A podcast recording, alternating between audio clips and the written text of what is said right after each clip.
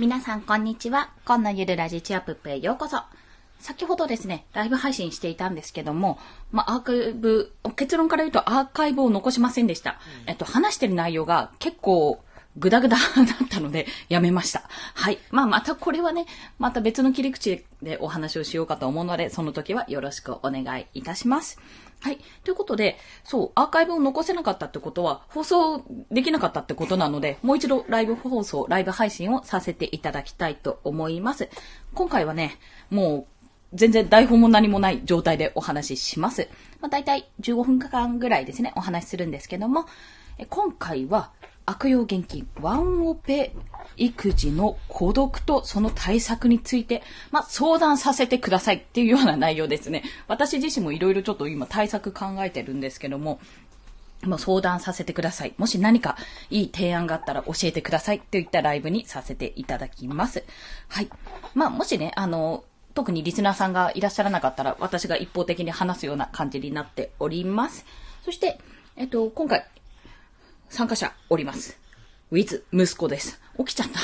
起きちゃったんですよ。with 息子でお送りしておりますので、抱っこしながら息子の声が入るかもしれませんが、ご了承ください。ということで早速お話をすると、まずですね、私、ワンオペじゃなかったんですよ。1ヶ月前ぐらいまでは、全然普通に、パパは、まあ、休みこそ少ないものの、早朝ですね。早朝、ほんと朝5時とか5時半ぐらいかな？に出て、帰ってくるの結構早かったんですよ、その分。遅い日もあったけども、まあ大体夕方ぐらい4時とか5時ぐらいには帰ってこられるような、お迎えに行けるような生活だったので、まあ夜はパパと一緒に過ごせるっていう、いう、いう、いうような、流れちゃう、いうようや、いうようなですね、生活を送れていたんですよ。なのでまあ孤独感もそこまで感じることなく、まあ私自身も育休中なので、まあ朝バタバタしてるけど、夜はまあパパいるし、まあみんなで、ワイワイワイワイ何かするわけでもないですけどね。毎日毎日キャッキャッキャってするわけでもないですが、まあ、寝る前にちょっと遊んだりね、するような余裕はあったわけですよ。あったわけなんですが、昨月末ぐらい、4月末ぐらいから、ちょっとパパ、移動になりまして、まあ、移動なのかヘルプかわかんないんですが、まあ、とにかく遠くなったんですよ。遠くなってなおかつ、通勤時間が増えただけじゃなくて、実動が増えたんですよね。めちゃめちゃ。で、まあ、家には寝に帰ってくるぐらいの生活になってしまったと。早朝に出て、夜中に帰ってくるような生活になったら、まあ、完全にワンオペになったわけですよね。私が。完全にワンオペになったと。まあ、これがね、本当妊娠中とか自分の通、通勤してた時じゃなくて本当に良かったって今思うんですけども、それだったらね、多分精神崩壊してたと思うんですよね。それくらいにワンオペはだいぶ孤独なんですよ。孤独であるからこそ私は問題定義、定義、定義として出したい。ワンオペはね、まあ、ママなのかパパなのかそれにもよるけど、ワンオペ、あ、孤独だな、寂しいなってとこにつけ込む人絶対いると思う。悪い大人でね、よし、ちょっと詐欺働こう、グヘグヘとかね、絶対ね、いるよ。つけ込めますよ。なんか孤独に住む老人の、私、老人とか言っちゃった、あれですけど、こ、孤独、うんと、独居老人ってですか、一人暮らししてるおじいちゃんおばあちゃんの気持ちちょっとわかる気がしますもん、これ。あ、なんか、子供はいるんですよ。子供いるし話すし、全然あの息子も可愛いし、娘も可愛いし、キャッキャキャッキャしてるんですけど、やっぱね、寂しいんですよ。言ってしまうと寂しい。このね、寂しさはね、非常に危険。危険なんですね。しかも子供がね、こうイヤイヤして、なんか、ご飯食べないとか、我が子の娘の場合はちょっと便秘気味なので、便が全然出ないとか、なんかそういうこう、ちょっとしたね、なんかうまくいかないっていうことも積み重ねて積み重ねて、なんかすごくね、自分が、なんか何もできないんだなって自己嫌悪に陥ったりするんですよ。もうそういったのも含めて、全部ね、もう負、負のオーラですよ。負のオーラ。負の負のループに行ってしまうんですよね。恐ろしいことに。それをね、強く感じました。で、じゃあ、この孤独をどうやって埋めるかと考えてて、埋めるかというか、まあ、この孤独から抜け出すにはどうしたらいいかっていうところをね、考えていたんですよ。で、一つは私はこの音声配信をすることで、自分の考えとか、自分の気持ちとか、そういったことを、まあ、一方的ですけども、でも皆さんがいるような形でね、私はイメージしながらお話をしているわけなんですよ。これはね、非常に効果はあります。効果は、まあ、絶大ですね。私に言わせれば絶大ですね、こちら。まず話せる。と、大人に向けての話をしているじゃないですか。お子さんに向けてではないので、それができる。まあ、それが相手からの返事がないとしても、できるってことは、ものすごく効果的です。なので、まあ今ちょっと私書いてる本があるんですけども、それも、まあ自分の産後を打つマタニティブルーとか、そういったものに、まあ、効果はあったなと感じている。まあそういったこと、エピソードとかもね、踏まえて本を書いてるんですよ。Kindle 本ですね。で、まあそれがすごく画期的だったなって思う、思ったんです。思ったんですけど、そう、こっからはね、ですけどもなんですよ。けども、もうね、対面で話したいんですよ。変な話、電話でも全然いいんです。電話でもいいんだけど、もうね、人と話したくて話したくて仕方なくなるんですよ。もう寂しいし、これでいいのかとも思うし、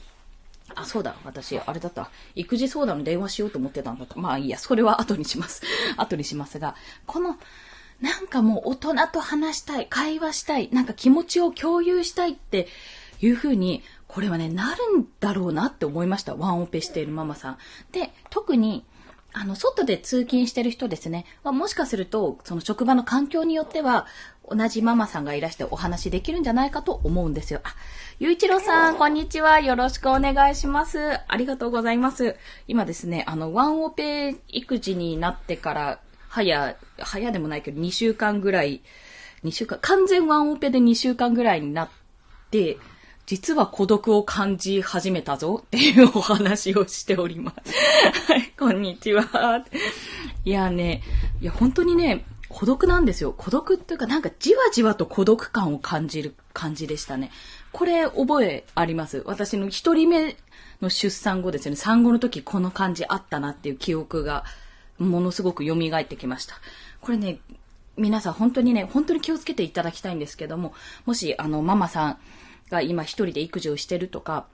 あの、パパさんでも、パパさんでもですよ、これ、育児をしててちょっと辛いなって思ってる方、あのね、真綿でギリギリと締め、締められる感じなんですよ。はい。ね、あ、そうなんです。長くなるとしんどくなるんですよね、これ。そう、あのー、今私は音声配信をしているから、まだ、まだ持っているんだろうなって思うんですけど、そう、あの、じわじわと来るの。じわじわ。いきなりドーンってきて、ああ、もう無理じゃなくて、じわじわやられる感じがするんですよね。で、これをね、今まではパパが、あの、夜にいたので、少なくともパパが夜にいたので、この子供を見てくれるうんぬんとは別に、大人と話す時間っていうのがそれなりにあったんですよ、毎日。あったんですけど、今完全に、朝は向こうは早いし、夜も遅いから、私が起きら、起きていたら、話とかできるんですけど、ほぼ話せない状態なんですよね。そう。これ、これ良くないよね、本当に。日本の働き方的に良くないなと思いますよ、本当で、まあ、そんな状態も続いて、大人と話すのが保育園の先生と、その時に会ったママさんと、あと、スーパーのレジの人とか、ぐらいしか話さない状況がね、続くと、これ、ああ、もう言い方悪いけど気狂いそうだなってちょっと思うわけですよ。そうなの。これもね、解消するために、何をしようって思って、とりあえず私は手を、あ、そうそうそう。そうなんですよ。そうそうそう。じわじわなんですよ、これ。気づいた時にってなってしまうので、まず本当に音声配信はまず、一個の、まあ、応急処置的な意味になると思うんですけど、やった方がいいと思いました、ここは。そして、私が今、あの、手立てとしてやっているのは、とりあえず、あの、あれです。えー、出てこない。うちの実家が近いんですよ。まあ、両方とも実家が近いんですけども、実家の母が、なんか、あの、明日は終日、いるよ、みたいな、何時に夜に家帰れれば大丈夫よ、みたいなことを言ってくれるので、いや、申し訳ないけどちょっと来て。私が大人と話したいから来て、みたいな感じで、そう頼んだりします。あとはね、えっと、結構私がよくやる手の一つとしては、娘ですね。自分の娘が、あの、いとこがいるんですけども、もう隣の駅にいとこが住んでるんですけど、それは夫の妹さんが住んでるんですね。で、結構週末にあの夫の実家の方に遊びに行ったりしてるので、まあ、そこに便乗させて、もう泊まりに行っといでって言って娘を派遣するとか、そうそうそう、派遣するとか、とか、あとは、まあ、これは、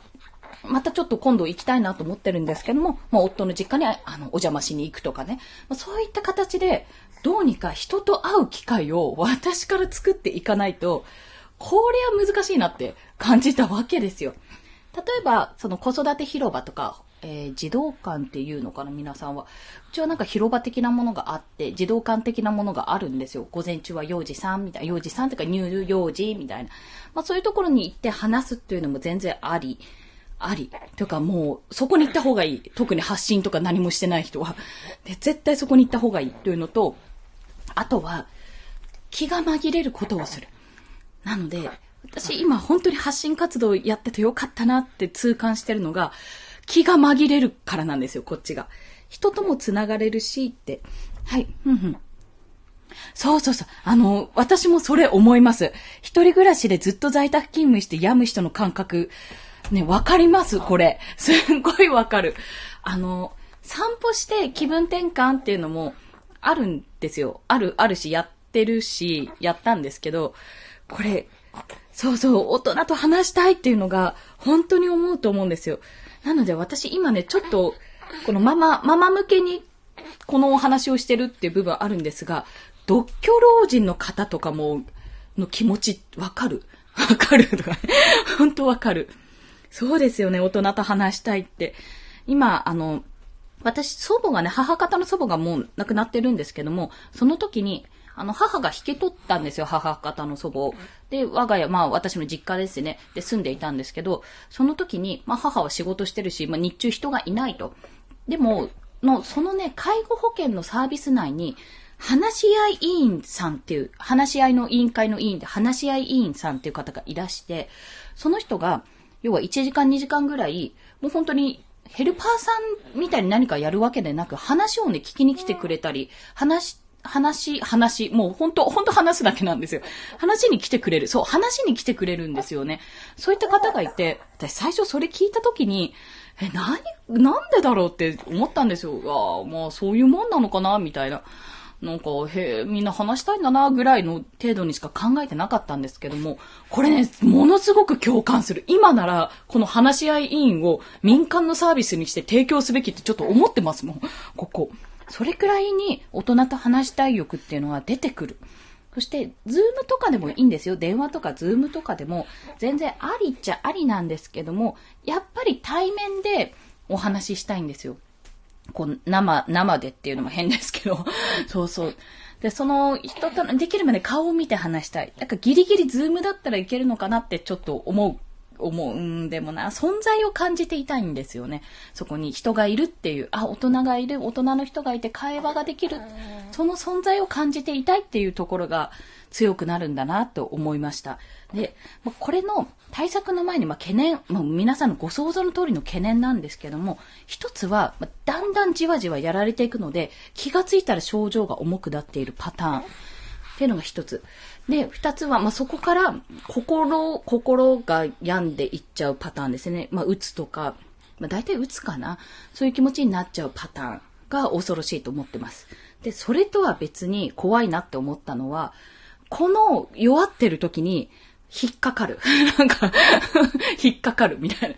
その、なんだろう、この悪悪徳でなんか壺とか買わされそうな、私買っちゃうかもって思っちゃいましたもん。うんうん。そうですよね。カウンセラー文化根付くべきですよね。本当私も心理学科卒業してて、まあ私はカウンセリングの方の応用心理じゃなくて基礎心理ですね。行動心理とかそっちの方を学んだんですけど、カウンセラーその時から目が、あ、その前からかな。私が小学校の頃からスクールカウンセラーってあったので、まあそういう時にどんどん根付いてきた20年ぐらいは経ったはずなんですけども、未だに、やっぱり、あの、なんていう資格としてカウンセラーが働ける場所が少ないし、やっぱそういうところに行くのはいかがなものかみたいな感じの風潮がやっぱりどこかである。ようやくね、20年ぐらい経ってようやくね、行ってもいいんだよみたいな、もっとライトな感じになってきたんですけども、やっぱり、まだその、なんていうのかな、精神科に行くような感じ。あ、なんかちょっと、頭おかしいんじゃないって思われそうな感じになります。なる、なるっていうか、イメージがあるんだろうなって、私は感じを受けますね。うん。そうなんですよね。敷居が高いんですよね。きっと、昔というかまあ私の、私も母が結構、あの、民生委員とかやってて、そういう話をよくしてるんですけど、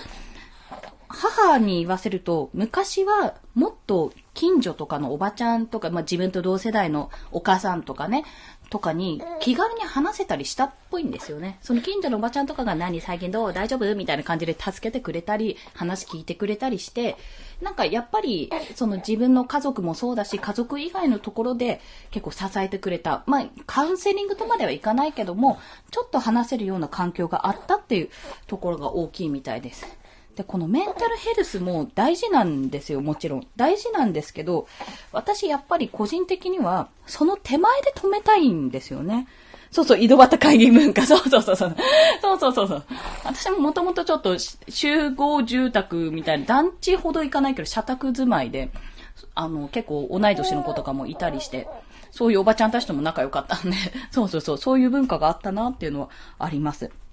ね、でも大事なのってその手前じゃないですか。こう、落ちる前に、落ちる前にこう風の状態で直していきたいわけじゃないですか。引き始めに。そこの人っていうのがいるんですよ。一応、子育て支援って形でいるんですよ。まあ、その人っていうのが、だいたい児童館とか子育て支援施設の職員さんっていう人たちが、また地域で子供を、子供ね、子育てを支えていくお母さん、お父さん、とお子さんを支えていくっていうことで、まず困ったことがあったらこちらでお話しくださいっていうような形に一応なってるんですよ。私も児童館でも勤めたことありますし、学童保育でも勤めてましたし、保育園でも勤めてた結果、そこがまあ第一次場所みたいな感じになってるんですね。ただ、ただ、それらの人たちって結構ね、自分たちの業務で手一杯なんですよ。私の経験上。手一杯だからそこまであの、がっつり、まあそんなにがっつりした相談は受けたことないですけども、やっぱりね、なかなか場を作って、そこにじゃあ行こうって思うかっていうところなんですよね。行くのにも結構ハードルが高い。ハードルが高い。もう業務も大変だけど、行くのもハードルが高いんですよ。第一に近くにないといけないし、もう特に赤子連れとかだと、ミルクとかおむつとか、着替えとか全部持っていかなきゃいけないし、うんもうね、結構ね、しんどい。しかも夏だと暑いしとかね、そうそう。そういうこともあって、なんかね、なかなかそれでハードルも高いんだろうなってちょっと感じているんですよね。だからこそ、あ、ごめんなさい、息子の声だ。だからこそ、なんかもっとこう、なんだろうな、今だったらオンラインとかでちょっとこう話せる環境を作って、なおかつそこからじゃあオフラインでやってみようみたいな、ここの場で集まってちょっとお話ししてみようみたいな流れにするといいのかなとも思ったりね、ちょっとそこのサービスしたいんですよね。うんうんうん。そうですよね。気軽に話しに行けるって。私本当にそれ大事だと思うんですよね。実際、私が今回この発信活動をする前に、ちょっと働き方をどうにかして見直したいと思って、キャリアカウンセリングを受けたんですよ。オンラインのキャリアカウンセリング。ミートキャリアっていうサービスなんですけど、ん？ミートキャリアさんはサービスだよな。そうそう、会社名じゃなくてサービスを受けて、もうそれがね、やっぱ画期的だったんですよね、自分でも。あ、全然知らない第三者に、しかも初めてのズームでお話しするって結構勇気いったんですけど、あ、これやってよかったなってすごい思いました。で、そこでは、キャリアカウンセリングだけど、カウンセラーって言葉使わないで、皆さん、多分ね、キャリアカウンセラーの資格持ってる方ばっかりだったんですが、サポーターって使い方をしてましたね。で、サポーターって言い方いいなって思って、サポートをする。もう本当に、本当にサポーター、何かをこう、導くとか、答えを出すとかじゃなくて、まあ私のごもやもやした考えを本当言語化してくれるっていう感じ。で、あ、自分の中に答えがある。まあ、これもカウンセリングなんですけど、カウンセリング自体は自分の、その相手の中に答えがあって、それを抽出してくれるような作業なので、確か。だから、まあ、それはそうなんだけど、あ、なんか、自分の力で見つけ出したみたいな感じに なるみたいな。コーチングとかに近かったのかな。でもすごい良かったんですよね、それ。でうんうん。で、そう、おっとっとっとっと。なんかちょっと具合悪い時にどうかなとか、あと、あの、このトークもやもやしてる感じも、まあ、じわじわ来てるっていうお話したと思うんですが、結構ね、ググったりするんですよ。なんかあの、ワンオペ孤独ママとか、パパ手伝わないなぜとかね、結構ね、検索するんですよ。検索するんだけど、文字ベースで見ても、文字ベースで見て解決するときもあれば、なんか、あ、まあ、そうかなるほどねって言って落ち着いたりするときもあるんですけど、結局はね、やっぱりこのもやっとしたものを晴らしたいんですよね。言葉に出すってすごい、載せるってすごく大事。テキストで流せば見られるし発信はできるけど違うんだって声に出すことですごいモヤモヤが出てくるんだってっていうこの思いをねどうにかしてねどうにかしてこれサービスにつなげたいサービスとかそういう場が欲しいんですよね。でそうなんですよね。こう話さないと発散されない。これ、これね、朗読ワークショップを開いている俳優さんの先生もね、おっしゃってたんですけど、俳優さんというか、まあ、先生なんですが、やっぱ、話すことで、口から発することで、お腹にある何かもやっとしたもの、気持ちとかいろんなものが出ていく感じがするってことをお話しされていましたね。やっぱこれは違いがあるっていうの。そっか、でもやっぱ必要性ありますよね。なんか、個人的にこう電話相談してくださいって場所はあるんですよ。子家セン、子供家庭支援センターとか、それこそ保健センターとかに、もしなんか辛い時あったら電話してね、なんて結構保健師さん言ってくれて、すごいそれはありがたいなって思って、なんかあったら電話しようっていう気もあるんですけど、なんかこうね、なんかこう、うーんっていうもうやっとするんですよね。もう自分が今この立場になってちょっと孤独を感じつつあるので、これをどうにか解消するための施策というかね、サービスができないかなってずっとずっと思ってて、音声配信もいいけど、いい、いいし、これは絶対、まあ、応急処置かもしれないけど、絶対にこの発すること自体が良い傾向になっているので、これはぜひお勧めしたいんですが、さらに会話ができる状態ですね。まあなので最初ね、クラブハウス出た時も、クラブハウスに、で、ルームを作って、まあ、チャットみたい、チャットというか、もうその、そこでお話をするっていうのもありなんじゃないかな、というふうにも思いましたし、まあ、そんなことを考えていたら、今度はツイッターがね、私ちょっとフォロワー足りないんでできないんですけども、ツイッターでこうスペースっていうのを作って、またそこでお話できるようなことにもなりましたし、なんか、そういうふうにどんどんこう、オンライン上で人が話す、まあ、音声を聞く時代にもなってきたから、オンライン上で話したり聞いたりするっていう環境というか文化かな。それがもうどんどん出てくるのかなって、それに乗れればいいのかななんてこともちょっと思いつつね、もやもやしつつ、自分も孤独を抱えつつ、誰かに話を聞いてもらいたくて、ライブ配信をした次第です。ありがとうございます、ゆういちろうさん。すいません、もうだいぶ伸びてしまいましたね。よいしょ。息子が重くて ああ、元気元気。ということでね、あの、今日はこんな形で、まあ、結局結論が、まあ、なんかこういうことをやるといいよ、みたいな結論は出なかったんですけども、あ、ありがとうございます。すいません、出なかったんですが、まあ、ただ、話すと、やっぱりスッキリする、大人と話したいっていうのは、まあ、子育てママ、こう、ちょっとじわれ、じわとやられてる子育てママだけじゃなくて、やっぱり、あの、在宅とか、今でいうコロナ禍でね、リモートワークをされている方、まあ、在宅ワークの方とかも、やっぱそういう傾向にあるなら、何かしらで発散できる場を作った方がいいってことが分かりました。ということで、私はその視点で、まあ、おそらく子育てママ、パパとか、をまず対象にして考えると思うんですけども、その視点でちょっといろいろ今後も発信を続けていきたいと思います。はい。ということで、本日もお聴きくださりありがとうございました。また夕方の収録これから撮りますので、またよろしくお願いいたします。はい。一応ですね、お昼休みに、だいたい12時から1時の間にお昼は毎日ライブ配信を予定しておりますので、よろしければお聞きください。明日はちょっとバーバーが来るので、ライブじゃなくなるかもしれませんが、はい。まあ、そんな感じでございました。それではお聞きくださりありがとうございました。コンでした。では、また。